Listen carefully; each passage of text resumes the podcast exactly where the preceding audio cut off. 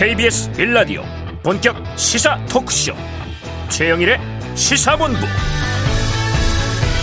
안녕하십니까? 최영일의 시사본부 시작합니다. 자 국제구호개발기구죠. 이 옥스팜이 다보스 포럼에 맞춰서 보고서를 하나 냈습니다. 제목은 슈퍼리치의 생존 보고서. 핵심 내용은요 코로나19 팬데믹 기간에 새롭게 창출된 세계 부의 63%를 상위 1% 부유층이 차지했다. 그리고 나머지. 자, 과연 이 99%를 나머지라고 부를 수 있겠습니까마는 어쨌든 이 99%가 나눠 가진 부의 두 배를 1%가 거머졌다는 얘기입니다. 자, 세계에서 가장 부유한 일론 머스크가 2012년에서 2018년에 낸 실질 세율은 3%.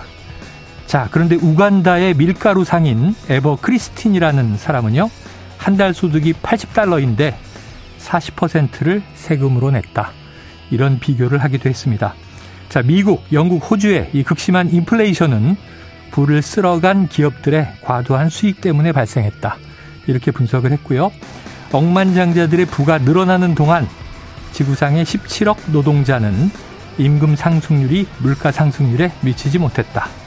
지구 인구 10명당 1명꼴로 굶주림에 시달리고 있다. 그렇다고 합니다.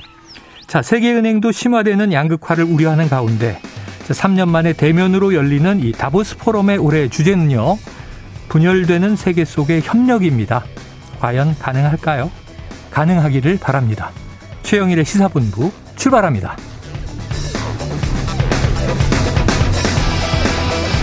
네, 1부에는요, 오늘의 핵심 뉴스를 한입에 정리해드리는 한입뉴스 기다리고 있고요. 자, 2부에서는 언론 인터뷰가 처음인 특별한 손님을 모셨습니다.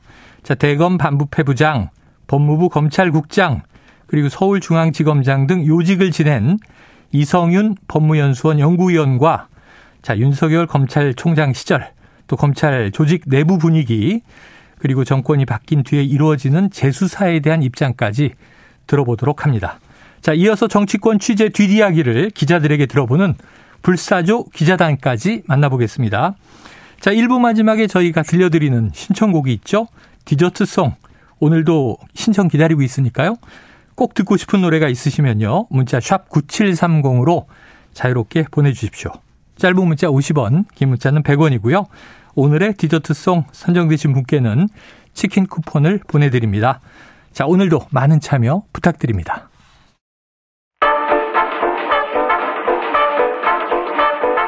최영일의 시사본부 한입뉴스. 네, 오늘의 핵심 뉴스를 한입에 정리해 봅니다. 한입뉴스 박정호 오마이뉴스 기자 그리고 임경빈 어, 작가 헬마우스 나와 계십니다. 어서 오세요. 안녕하십니까. 자, 이 어제 검찰이요 대장동 개발 특혜 의혹 등과 관련해서 이재명 대표에게 또다시 출석을 요구했죠?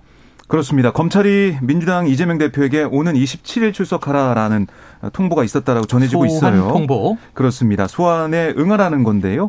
검찰은 이 대표가 성남시장일 당시에 이제 대장동 개발 사업 최종 의사 결정권자로서 음. 김만배 씨 등 대장동 민간 사업자들에게 편의를 제공해서 네. 4천억 대의 부당한 수익을 챙기는 과정에 관여한 걸로 의심하고 있는 상황입니다. 네. 또이 대표 측근인 정진상 전 당대표실 정무조정실장, 또 유동규 전 성남도시개발공사 기획본부장 등이 천화동인 1호에 배당된 수익금 일부를 제공받기로 약속한 과정에도 관여한 걸로 검찰은 보고 있어요. 네. 아, 뭐이 밖에도 위례신도시 사업 이 과정에서 성남시 내부 정보가 민간 사업자들한테 흘러 들어간 경위 이런 것에 대해서도 아, 이 대표를 조사할 거다라고 전해지고 있는데요.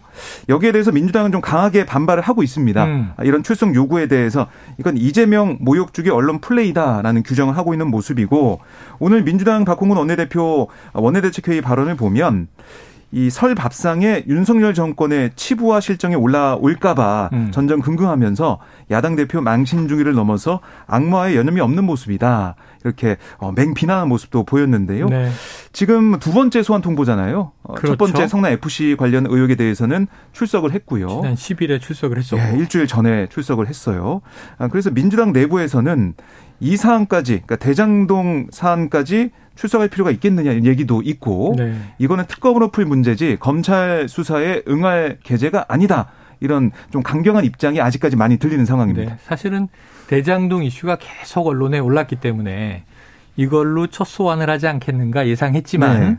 또 특이하게 성남 FC로 첫 소환을 했고 그렇습니다. 한 일주일 만에 드디어 이제 위례 대장동이 등장했고 자, 이게 그 이제 검찰 입장에서 봤을 때는 네. 27일 내지는 30일로 소환 날짜를 조율하고 뭐 싶어 하는 게 일단 이달 말이요. 네, 그렇습니다. 이제 뭐 설 직후인 것도 있지만 지금 이제 1월 임시국회가 2월 초까지 그렇죠. 좀 이어지고 있는 상황이기 때문에 어, 그 이후에 이제 민주당에서 만약에 체포동의안을 뭐 검찰에 청구하게 음. 되면 그때는 이제 어떻게 대응할지까지도 이제 정치적으로 어, 다 이제 계산을 해서 네네. 1월 말에 일단 소환 통보를 하고 그 이후에 조사가 이루어지고 나면 어, 체포동의안이라든지 혹은 이제 구속영장이라든지 이걸 이제 청구하지 않겠느냐라는 네. 게 지금 법조계에서의 대체적인 해석이고요. 아마 이제 구속영장 청구를 할 때도 뭐 각 개별 사안들로 다 청구를 하게 되면 좀 워낙 좀 많고 음. 좀 어, 검찰 입장에서도 하나하나가 부담스러울 수 있기 때문에 다 이제 포괄해서 묶어서 어, 묶어서 한 번에 이제 구속영장을 청구하는 거를 좀 추진한 거로 보인다라는 음. 게 지금 대체적인 분석인 것 같습니다. 네. 자, 그런데 이제 보세요. 애초에 첫 소환이 있을 때 앞으로 줄 소환이 이루어지지 않겠는가 네. 우려가 민주당 안에서도 있었는데 성남 FC 첫 소환 그 이제 응할지 아닐지는 또 이제 이 대표와 민주당이 이제 결정을 봐야 되겠지만 위례 대장동으로 두 번째 소환. 음, 네. 이 와중에 지금 8개월간 도피 끝에 태국에서 붙잡힌 김성태 전 쌍방울그룹 회장이 오늘 오전에 인천국제공항으로 입국했단 말이에요. 네. 쌍방울 뭐 이른바 변호사비 대납 의혹 이것도 있는데. 네. 자, 오늘 이 입국 과정 어땠습니까?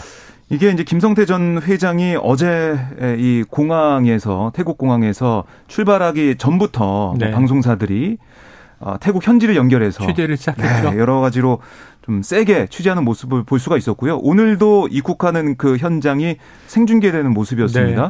그만큼 김성태 전 회장에 대한 언론의 관심이 높은 상황이다라고 볼 수가 있겠는데 음. 김성태 전 회장은 오늘 오전 8시 44분쯤 수갑을 찬 채 모습을 인천국제공항에 네네. 드러냈는데요. 기내에서 체포됐더라고요. 그렇습니다. 심경을 묻는 질문에 저 때문에 우리 회사에서 열심히 일하는 사람들이 상처받았다. 아, 음. 국민께 심려를 끼쳐 죄송하다. 이렇게 우선 얘기를 했고 네. 그러니까 관심의 뭐 초점은 이재명 대표와의 관계, 이 대표 측과의 관계 이런 부분인데 여기에 대해서 물어보니까 아, 모른다. 아, 이재명 대표와의 관계에 대해서 이건 모르는 사이다라는 어. 취지의 얘기를 했고요. 네. 전혀 모른다는 거냐 이런 질문에도 네라고 음. 대답을 음. 했습니다. 그리고 이제 이 비행기 타기 전에 태국 공항에서는 이재명 대표의 전화번호도 알지도 못한다. 네. 이렇게 얘기하면서 계속해서 KBS 어, 인터뷰를 포함해서 어, 일관되게 이재명 대표 모른다는 얘기를 하고 있고요. 음. 또 이제 변호사 및 대납 의혹 여기에 대해서도 변호사비가 이재명 대표에게 흘러간 게 없다라고 부인을 오늘 했고 음. 또 정치적 망명, 망명을 검토했다는 의혹에 대해서도 그런 적 없다. 아, 검찰 조사에 성실히 임하겠다. 검찰에서 다 밝혀질 거다. 이렇게 덧붙였습니다. 네. 어, 그리고 이제 뭐 김치 먹고 생선은 좀 먹었는데 그걸 황제 도피라고 한다. 네. 황제 도피 논란에 대해서 선을 긋기도 했는데요. 김 전 회장이 이제 말씀하신 것처럼 기내에서 체포가 돼서 인천국제공항에서 바로 검찰청사 아, 수원지검으로 압송이 됐습니다. 음. 그러니까 검찰 입장에서는 체포 시한이 48시간 안에 구속영장을 뭐 청구하든지 풀어주는지 해야 되기 때문에 음. 현재로서 뭐 영장 청구가 가능성이 크거든요. 그래서 그간 제기된 의혹들에 대한 강도 높은 조사를 진행할 거고 아, 특히 뭐 지금 배임 뭐 횡령 혐의 이게 뭐 어떻게 보면 확실한 그런 혐의이기 때문에 이걸로 영장을 청구하고 더 조사를 이어 나갈 거다 이런 관측이 많이 나오고 있습니다. 네, 임 작가님. 네. 왜 이게 범죄자의 도피 행각 때 네. 이렇게 먹거리에 관심이 많아요?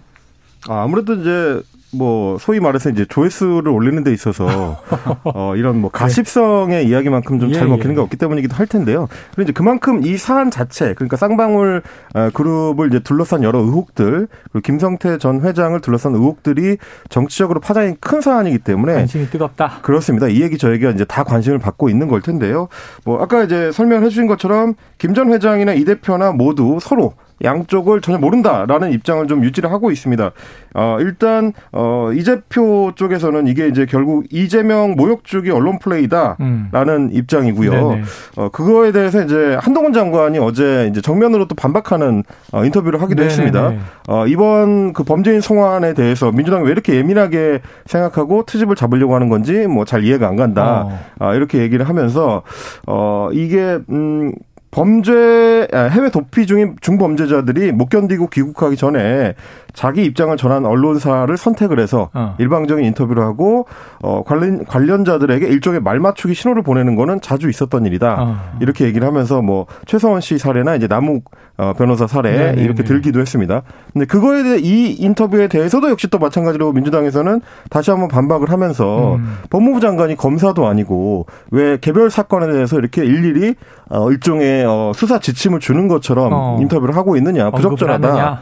어 그렇게 이제 정 정치를 하고 싶으면 그만두고 정치를 하라. 네. 이게 또 민주당에서 나온 비판이었습니다. 자, 이게 또 이제 물밑 또 수면 위 신경전이 팽팽한 상황인데 핵심 쟁점은 돈이에요. 네. 자, 지금 이제 이 큰 혐의 중에 하나가 이제 전환 사채인데 200억 원대를 전환 사채로 끌어당겨서 그 중에 정말 20억이라는 적지 않은 돈이 변호사비 대납에 쓰였느냐 아니냐. 일단 이제 양자는 다 부인하는 상황인데 검찰은 또 혐의점을 잡고 있으니 뭔가 이제 앞으로 이제 수사 결과들이 나오겠죠.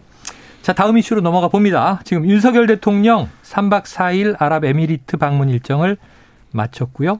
그럼 이제 다보스 포럼 참석이 남아 있으니까 스위스로 이동합니까? 그렇습니다. 그러니까 이제 마지막 일정이 두바이에서 열린 미래비전 두바이 포럼이 일정이었는데요. 네네. 과학기술과 국제적 연대를 통해서 인류에 기여하려는 한국의 의지를 밝히고 전문가들의 견해를 듣는 그런 일정을 마무리한 다음에 이제 스위스로 아, 가는 상황인데 네. 이 다보스 포럼이 이 지난 2014년 박근혜 전 대통령이 참석을 한 뒤로 네. 우리 대통령이 참석하는 게 9년 만이에요. 어. 그래서 이 스위스 다보스 그 휴양 도시에서 열리는 세계 경제 포럼 연차 총회인데 네. 우리가 이제 다보스 포럼 부르, 부르고 있죠. 여기서 윤 대통령이 특별 연설을 통해 가지고 음. 공급망 강화, 또 청정 에너지 전환, 디지털 질서 구현을 위한 국제 협력과 연대 방안을 제시할 거다. 음. 이렇게 대통령실은 얘기를 하고 있고요. 또 한국의 역할도 소개하겠다. 라고 지금 전해주고 있습니다. 네. 아, 아울러 그 앞서서는 국내외 기업 최고 경영자 CEO들과 간담회를 열고 한국 투자 협력 등을 논의할 예정인데요. 그만큼 이 경제 이슈에 아, 이번 순방이 초점이 맞춰져 있고 다보스 포럼도 아, 경제에 좀 집중하는 모습을 보일 거다 이렇게 볼 수가 있겠습니다. 네. 다만 이제 다보스 포럼이 예. 전만 위상이 못하다라는 이제 평가가 좀 나오고 있는 상황이긴 해요. 코로나 팬데믹 때문에 지난 2년은 열리지 못했고 네. 대면으로 열리는 건 3년 만이에요. 그렇습니다. 그런 것도 그렇고요. 사실 이제 우리나라에서도 전경련 같은 경제단체들이 예전만큼의 영향력은 아니다라는 평가가 음. 나오는 거랑 비슷하게 다보스 포럼 자체가 좀 이제 부자 나라들 내지는 이제 부자 기업들끼리 모여서 서로 이제 침묵을 다지는 행사다 음. 보니까 이 모임의 어떤 성격이라든지 이런 것들이 좀 시대의 변화에 좀 안 맞는 것 같다라는 비판적인 의견들은 많이 있었습니다. 네네. 뭐 예를 들면 이제 기후 변화 문제라든지 이런 데에 대응할 수 있는 다른 그 행사들에 가는 게 더 맞지 않느냐. 이런 표현들이 있었고요. 그러다 보니까 이제 실제로 올해의 어, 참석자들을 살펴보니까 음. 주요국 정상들이 거의 대부분 참석하지 않는 걸로 빠지고 뭐 경제 장관을 보내든가 그렇습니다. 그렇더라고요. 어, 조 바이든 미국 대통령, 시진핑 중국 국가주석 참석하지 않고요. 푸틴 러시아 대통령도 안 가고 음. 엠마누엘 마크롱 어, 프랑스 대통령, 리시 수넥 영국 총리, 어, 룰라 브라질 대통령 이런 주요 국가들은 이제 대부분 빠졌고 지금 안 가는 정상들을 얘기하신 거죠? 그렇습니다. 음. 대부분 안 가는 사람들입니다. 네네. 그리고 G7 국가 이제 주요 7개국 정상 가운데서는 이제 독일의 올라프 슐츠 총리만 네. 참석하는 걸로 돼 있습니다. 그래서 뭐 이런 부분들까지도 아마 고려해서 다보스 포럼의 성격이나 성과에 대해서 평가하는 시간이 이제 이후에 네. 있지 않을까 그렇게 생각이 됩니다. 다 끝나면 보고요. 사실은 이게 뭐 국제 정상회담 이런 건 아니기 때문에 음. 경제 석학들의 이제 주요한 이 올해와 또 그 이후에 미래를 예측하는 이제 경제 전망을 듣는 네. 자리죠. 공부하는 자리다 이렇게 생각을 해보는데 자 문제는 지금 이제 아랍에미리트 방문 중에 윤석열 대통령이 아랍에미리트의 적은 이란이다 이렇게 발언한 상황 관련해서 이란의 외무부가 한국 정부의 설명을 기다린다 이런 통보를 해왔습니까? 네, 그러니까 어제 저희가 전해드렸죠. 네. 어, 우리 국군 아크 부대를 방문한 자리에서 윤 대통령이 우리의 형제 국가인 UAE의 안보는 바로 우리의 안보다. 아. 이 UAE의 적은 가장 위협적인 국가는 이란이고 아. 우리 적은 북한이다. 네. 우리와 UAE가 매우 유사한 입장에 있다 이렇게 말을 했어요. 음. 아, 그랬더니 이란 국영통신사 IRNA 이 통신에 따르면 나세르 카나디 이란 외무부 대변인이 이 두 주변국이자 그러니까 우방인 이란과 UAE의 관계에 대한 한국 대통령의 최근 간섭 발언을 들여다보고 계속 지켜보고 있다 이렇게 음. 밝혔어요. 아, 이 카나니 대변인은 한국 당국자가 말한 것으로 인용된 발언이 UAE를 포함한 페르시아만 연안 국가들과 아, 이란의 역사적이고 우호적인 관계 아, 이런 면에서 급속하게 일어나고 있는 긍정적인 전개를 전적으로 모르고 있다는 점을 아. 보여준다. 네네. 이렇게 주장을 했습니다. 그러니까 이런 외무부가 한국 정부의 최근 스탠스, 특히 이란과 UAE의 관계에 대한 외교적으로 부적절한 한국 대통령의 발언을 심각하게 지켜보고 평가하고 있다. 이렇게 말했다고 이 통신이 네네. 보도를 했는데요. 어, 또 하나 덧붙인 게 이란은 이번 사안에 대해서 한국 외교부의 설명을 기다리고 있다. 이렇게까지 언급을 했습니다. 지금 이란이 우리나라는 수교 국가 아니에요? 60년대 이후로 이제 꾸준히 수교를 유지하고 있는 수교 국가. 그러니까 강남에 지금 테헤란로가 있어서 아, 이게 이란의 수도란 말이죠. 이란의 수도 테헤란에는 이제 또 반대로 서울로가 음. 있습니다. 아, 그래요? 그만큼 이제 오래된 이제 우리 수교 국가라서 조금 더 조심스러운 측면이 있는데요. 그래서 그런지 이제 외교부에서는 윤석열 대통령의 발언이 어, 이란과의 관계 같은 이제 국가 간 관계하고는 이제 무관한 말이다. 음. 이게 이 장병들을 이제 격려하는 차원에서 네. 어, 임무 수행에 최선을 다하라는 취지였지 어. 어, 불필요하게 확대 해석되는 일이 없었으면 좋겠다. 뭐 이런 얘기를 좀 어허. 했습니다. 그럼에도 불구하고 이제 저희가 어제도 말씀을 드렸습니다만은 이게 이제 두 가지 차원에서 다 문제가 될 수 있는 네네. 건데요. 한국과 이란과의 관계에서도 이렇게 불필요한 갈등을 유발하고 음. 나중에 좀 어, 잠재적인 위험 요소가 될 수 있는 이 문제를 일으킨 거다라고 볼 수가 하나 하나가 있고 또 하나는 아랍에미레이트 입장에서도 음. 상대국 입장에서도 가만히 있는데 한국 대통령이 와가지고 당신들의 적은 이란입니다. 이렇게 규정을 해줘 네. 버린 셈이 되는 거예요. 뭐 거꾸로 생각해 보시면 UAE 대통령이 한국을 방문했다가 어, 한국의 전통적인 적은 일본 아닙니까? 이렇게 얘기했을 때 네네. 네. 한국 사람들이 음. 어떻게 느낄지 이제 그런 거를 비교를 해보시면 될 것 같고 또 하나는 UAE 같은 경우는 그 동안은 이제 사우디랑 굉장히 좀 친했었고 네. 그래서 어, 그렇습니다. 뭐 2010년대 이후로는 이슬람 국가들이죠. 그렇죠. 이란의 이제 제재에 참 동참을 해서 어 수교 상황을 좀 이제 이 격화시키는 음. 조치를 취했다가 지난해부터 다시 대사관을 테헤란에 열고 어. 대사파관을 하고 이렇게 관계 회복을 좀 시도를 하고 있는 중인데. 중이었거든요. 음. 그러다 보니까 이거 웬 날벼락이냐라는 얘기도 음. 나오는 상황이라 네. 어 어쨌든 대통령이 외교 행보를 할때 예, 예. 최대한 좀 조심스러운 발언들 그리고 참모들이 네. 좀 제대로 좀 보좌를 하는 노력 이런 것들이 좀 앞으로는 더 필요하지 않을까 싶습니다. 좀 잘 정리해야 됩니다. 예를 들면 해외 파병돼 있는 우리 군에 가서 군 통수권자가 음. 장병들에게 자 어디에 적은 어디다 이렇게 규정을 했는데 이 격려 차원의 말이니 확대 해석하지 말아달라. 이건 정말 이상한 해명이죠. 그 지난번 미국에서 있었던 이번 이제 외교부가 MBC에 소송을 네. 걸기도 했는데요. 어, 이 뭐 날리면 발언 이른바 네네. 그 발언은 사실은 외교적인 이제 공식적인 마이크를 잡고 하는 네. 다 이제 보도가 되는 그런 어. 발언은 아니었죠 사실은. 네네. 근데 이번에는 공식적인 대통령 발언을 통해서 이게 알려졌기 때문에 네네. 이란에서 더 심각하게 받아들이는 상황이고요.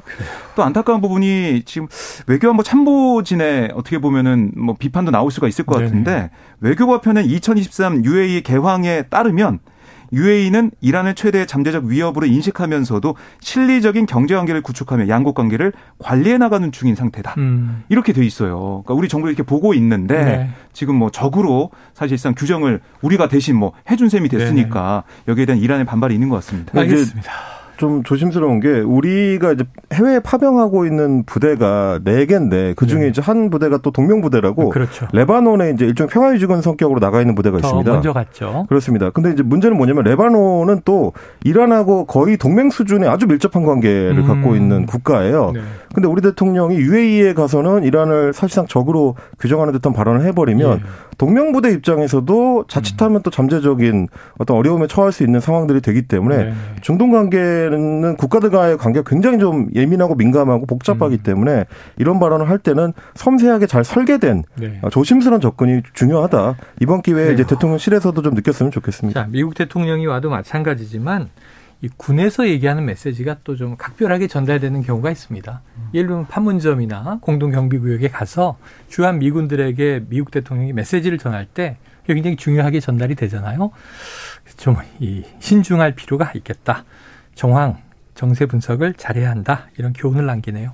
자, 지금 이제 12시 40분을 향해 가고 있습니다. 화요일 점심시간 교통 상황을 알아보고 이어가도록 할게요. 자, 교통정보센터에 김민희 리포터 나와주세요.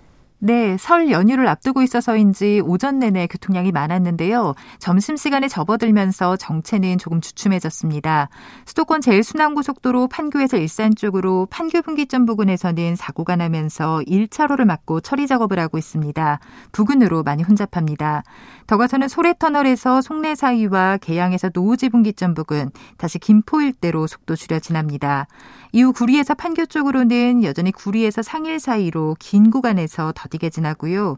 반대 일산에서 판교 쪽으로 서운 분기점 부근 1차로에서는 고장난 차를 처리하고 있어서 노지 분기점에서 송내 사이 정체가 더 심해졌습니다. 중앙고속도로 춘천 쪽으로 대동요금소 부근에서 있었던 작업은 마무리가 됐는데요. 부근 4km 구간에서 정체 남아 있습니다. 그 밖에 서울시내 올림픽대로 공항 쪽으로 성수대교 부근 5차로에서는 사고가 났습니다. 이 여파바다 청담대교부터 속도 줄여 지납니다. KBS 교통정보센터였습니다.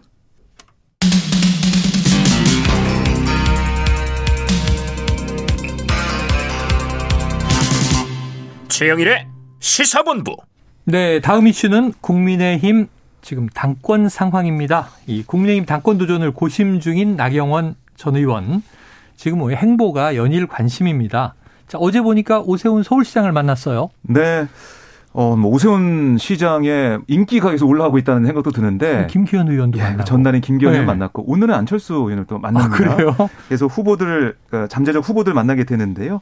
나전 의원은 1시간 10분 동안 막걸리를 곁들여서 오 시장과 단둘이 만나서 아. 뭐 여러 가지 당내 상황도 얘기했다고 하는데 네. 회동 이후 기자들에게 어, 어떤 얘기를 했냐면 여러 가지 우리 정부의 성공 당의 상황에 대해 논의했고 또 수도권 상황도 많이 얘기했다. 음. 특히 지금 서울의 여러 현안에 대한 논의도 있었고 지금 전당대회 상황이나 당의 여러 모습에 대해서도 얘기를 나눴다라고 얘기를 했고 특히 내년 총선 승리에 가장 중요한 게 수도권이다. 네. 이렇게도 강조를 했습니다. 기자들이 뭐 몇 가지 물어봤는데요. 이른바 이 진윤 감별사, 네네. 아, 아 진박 감별사에 이어서 진윤 감별사 이제 단어가 등장했어요. 예. 진짜 친윤은 누구냐? 음. 아, 이거를 밝혀야 된다 이런 얘기까지 나오고 그 있는 건데요. 찐윤은 누구냐? 그렇습니다. 찐윤.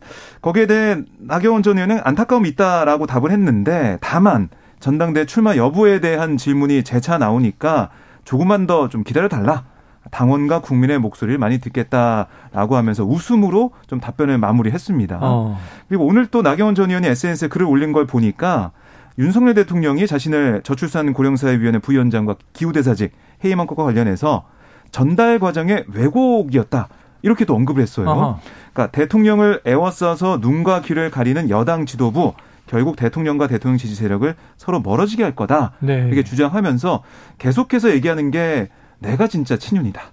윤 대통령을 보좌할 수 있는 사람은 나다라고 음. 얘기하며 윤 대통령의 맞서는 그러니까 반윤이 아니라 내가 찐윤이고 가짜 이른바 가짜 아, 이 가윤이라고 해야 되나요? 가윤. 가짜 찐윤은 예, 이른바 아, 장지원 아, 의원을 포함한 이른바 윤핵관들 신이라 불린 사람 아니냐 네. 이런 반박을 하고 있는 걸로 풀이가 됩니다. 자, 이 어제 발언 중에 이런 게 있어요. 죽었다 깨어나도 반윤은 되지 않을 것 같다. 그런데 이제 또 출마를 만약 하게 된다면 네. 지금 이런 거잖아요. 이제 제가 이 저 임 작가님한테 싫어, 정말 싫어. 네, 네, 네. 그러면 두 개의 해임을 했단 말이에요. 네. 이건 굉장히 센 공격이잖아요. 음, 그렇죠. 근데 임 작가님이 그래도 전 진최예요. 그렇습니다. 어떻게 진짜. 그럴 수가 있어요? 어, 그걸 뭐 생각해 보시면 쉬운 게 네. 저는 계속 이제 출연을 하고 싶으니까 아, 네, 어, 그걸 위해서 이제 뭐랄까 이제 자신의 본심을 숨기고 아. 어, 그런 발언을 할 수도 있죠. 물론 이제 나경원 의원의 본심은 우리가 알 수 없습니다만 네. 정치적 효과 측면에서 봤을 때는 어쨌든 윤석열 대통령이 어떤 식으로 이제 해임을 했든지 간에 음. 여전히 본인은 윤석열 정부의 성공을 위한다. 기원하고 음. 그걸 위해서 열심히 진력할 사람이다라는 걸 일단 어필할 수 있는 게 하나가. 있고요. 그리고 실 제로 만약에 당 대표에 출마하게 된다면 윤석열 대통령이 취임한 지 아직 9개월 정도밖에 안 됐기 때문에 네. 어 이제 국민의힘 당원들 입장에서 봤을 때는 그럼에도 불구하고 반윤을 기치로 내세우고 있는 사람을 당 대표로 뽑을 기는 네. 좀 어렵거든요. 네. 그건 좀 부담스러운 결정이기 때문에 그래서 이제 뭐 당 대표 선거에 출마할 때를 고려하더라도 음. 지금 윤석열 대통령과 직접 각을 세우는 거는 음. 위험하다. 이런 수 없다. 그렇습니다. 이 두 가지 이제 판단이 들어가 있을 것 같고요. 네. 그래서 그런지 이제 최근에 나경원 전 의원의 행보를 보면 어제도 어 국립묘지를 방문을 음. 해서 현충을 이건 좀 상징적이지 않나요? 음, 그렇습니다. 네. 이승만 전 대통령 그리고 박정희 전 대통령, 김영삼 전 대통령의 묘지 네. 묘역까지 이제 어, 참배를 했는데 그걸 이거는 말하자면 이제 보수의 본류 예. 정통성을 이제 본인이 어. 이제 강조하는 어, 행보인 것 같고요. 정통 보수다. 그렇습니다. 그러면서 뭐 20년 동안 이 당을 지켜왔다 음. 이런 거를 이제 강조를 했는데 그만큼 어, 국민의힘이라는 보수 정당에서의 어떤 정통성은 음. 나한테 있는 것이지 지금 이제 친윤 그룹이라고 하는 사람들이한테 있는 것이 아니다. 이 점을 좀 강조하려고 하는 행보를 좀 보여집니다. 음. 근데 결국에는 이게 보수 나는 보수 정당 지켜왔다 이런 걸 계속 강조하는 게 음. 장재원 의원, 뭐 권성노 의원과 대비가 되는 거거든요. 네네.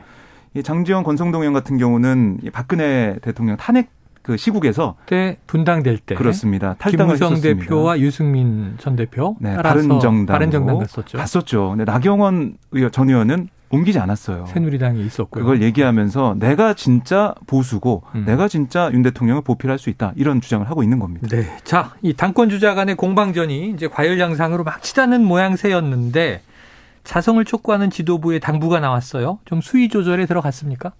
네, 어제 이제 정진석 비대위원장이 상대방을 향한 말이 같은 당 동지라고 하기에 너무 날이 서 있다. 어. 좀 차분하게 갔으면 좋겠다. 아, 모두가 자중자애하면서 반목과 갈등이 아닌 단결과 화 이런 국민의힘을 보여달라 이런 얘기를 했어요. 네. 근데 이게 이제 정진석 위원장의 워딩 메시지지만 과연 이게 또 대통령실 쪽에 그런 기류가 또 아닌가 생각이 들거든요. 네. 왜냐하면은 장재원 의원도 어제 뭐 침묵을 지키는 모습이었고 네. 김기현 의원도 뭐 크게 뭐 이 상황에 대해서 세게 얘기하는 게 없었어요.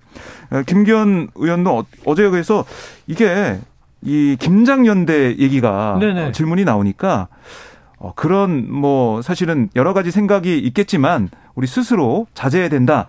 라고 얘기를 했고 이 김장연대라는 용어 더 의미가 이제 없는 거다. 아. 기자들한테 좀 안 써주셨으면 좋겠다. 이렇게까지 얘기를 했습니다. 네. 김장은 철이 지났다. 네. 그러니까 김장 철이 지난 건 맞는데 음. 그러니까 냉장고 있다고 했었는데 왜 그렇게 얘기를 했을까요? 네, 그러면서 사실 이제 강조한 말이 말을 살짝 이제 틀어서 연포탕으로 가야 아, 된다. 연포탕. 그러니까 연대와 포용과 탕평이거든요. 네, 새로운 용어가 등장했네요. 그렇습니다. 그전 기준까지만 하더라도 이제 윤심을 강조하면서 네. 친윤을 결집시키는 쪽에 뭐 김장 연대가 중심 역할을 했다면 음. 연포탕으로 넘어가게 되면 이제 장재원 의원은 쓱 뒤로 좀 물리고 아. 친윤보다는 조금 조금 더 넓은 어떤 음. 당심에 좀 호소하고 싶은 네 그렇게 이제 좀 이게 외연을 넓혀보겠다 네. 이런 행보로 보이고요. 그러다 보니까 이제 이런 행보와 관련해 가지고 최근에 이제 해석이 나오고 있는 게 음.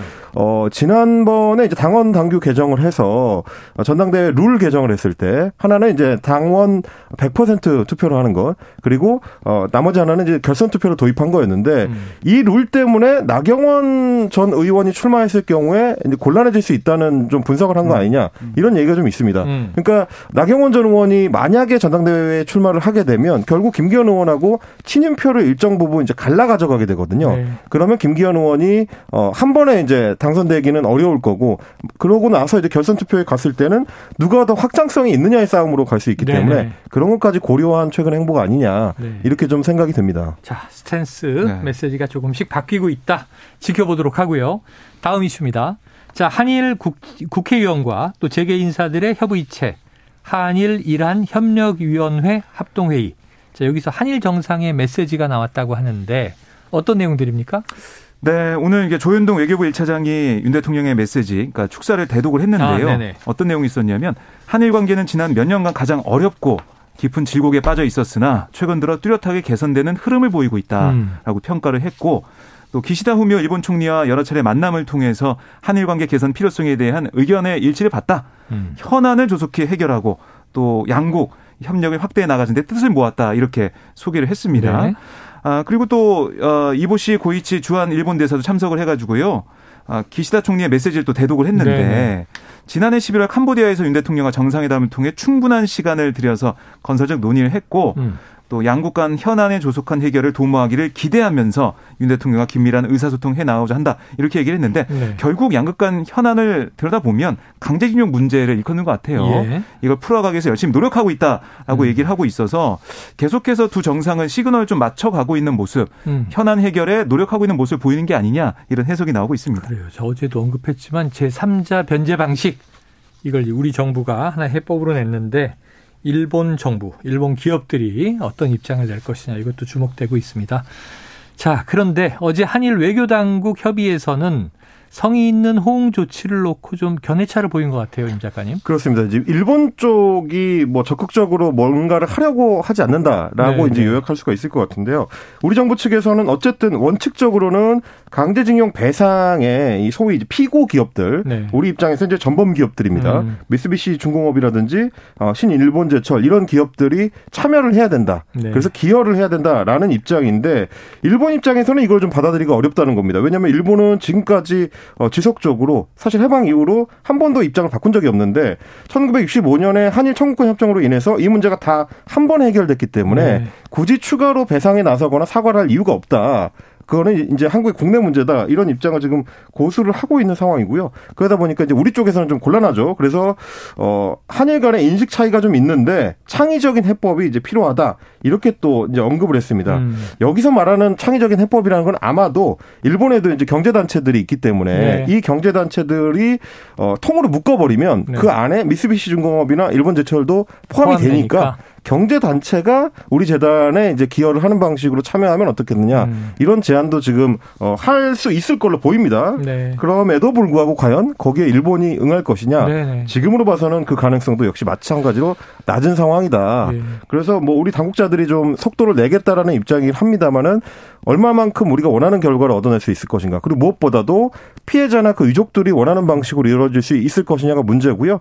피해자나 유가족들은 일관되게 일본 측의 어, 사죄와 네. 기여를 요구를 하고 있기 때문에 이 방안을 놓고는 계속해서 좀 논란이 있을 걸로 보입니다. 알겠습니다. 자, 오늘 이태원 참사 국정조사 특별위원회 활동 종료일입니다. 결과 보고서 채택을 두고 진통을 겪고 있기도 하고요. 또 이정미 정의당 대표가 신년 기자회견을 열었는데요. 민주당이 잘했으면 윤 정권이 탄생했겠는가. 양당 체제는 비극이다. 정치 개혁이 필요하다. 이런 강조를 했다고 합니다. 자, 한입뉴스 오늘 여기서 정리하겠습니다.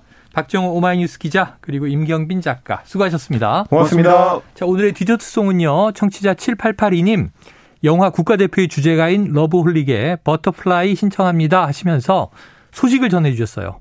오늘 여성 산악인 김영미 씨가 무보급 단독으로 남극점을 정복했네요. 우리도 요즘같이 힘든 시기를 꿋꿋한 용기로 이겨나갔으면 합니다. 자, 지난해 11월 27일에는요, 남극 대륙의 어, 서쪽, 서쪽 허큘리스 인에서 출발한 김영미 씨. 100kg이 넘는 썰매를 끌고 스키를 타거나 도보로 혼자 이동을 했고요. 중간에 식량과 장비 등을 지원받지 않는 무보급 단독으로 52일 만에 남극점을 정복했다는 소식입니다. 노래 들으면서 함께 응원해 주시고요. 저는 입으로 돌아옵니다.